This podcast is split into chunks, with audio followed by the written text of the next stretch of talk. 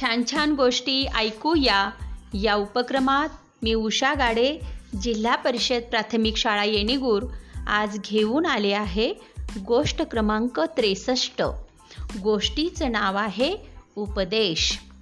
उपदेश कोण कुणाला किंवा आणि का करतोय?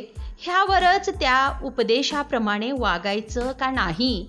हे ठरवावं लागतं. एकदा काय झालं? एक दुष्ट लांडगा एका निष्पाप कोकराच्या मागे लागला.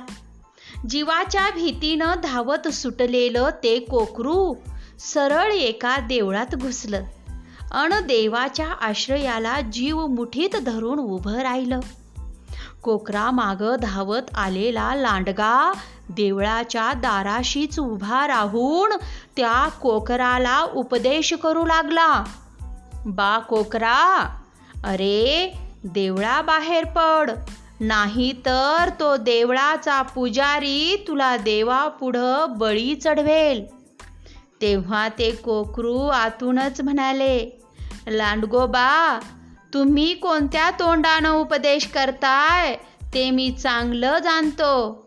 तुमच्या प्रत्येक शब्दाला स्वार्थाची दुर्गंधी येते तुमच्या भक्षस्थानी पडण्यापेक्षा मी देवाला बळी जाणं जास्त पसंत करेन. कोकरू शहाणं निघालं.